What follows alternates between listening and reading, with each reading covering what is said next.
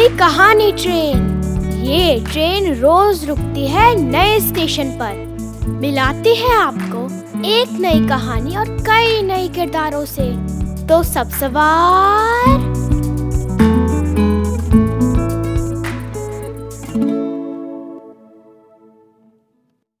हमारी आज की कहानी है एक तारा प्रकाशन से।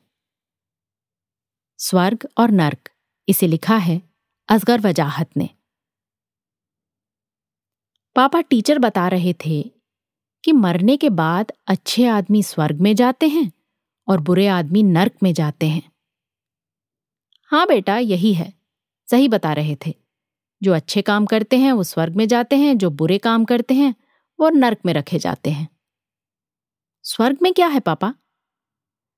बेटा, स्वर्ग में सब कुछ बहुत अच्छा है, बहुत सुंदर है, बहुत अच्छा जीवन है, कोई तकलीफ़ नहीं, बहुत शांति है।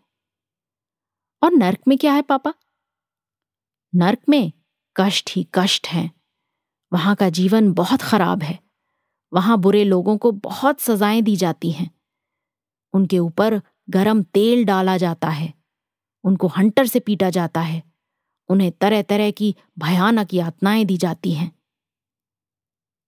तो पापा, आपने स्वर्ग नर्क दोनों देखे हैं?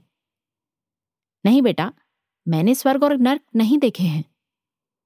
तो आपको कैसे पता कि वहाँ क्या होता है?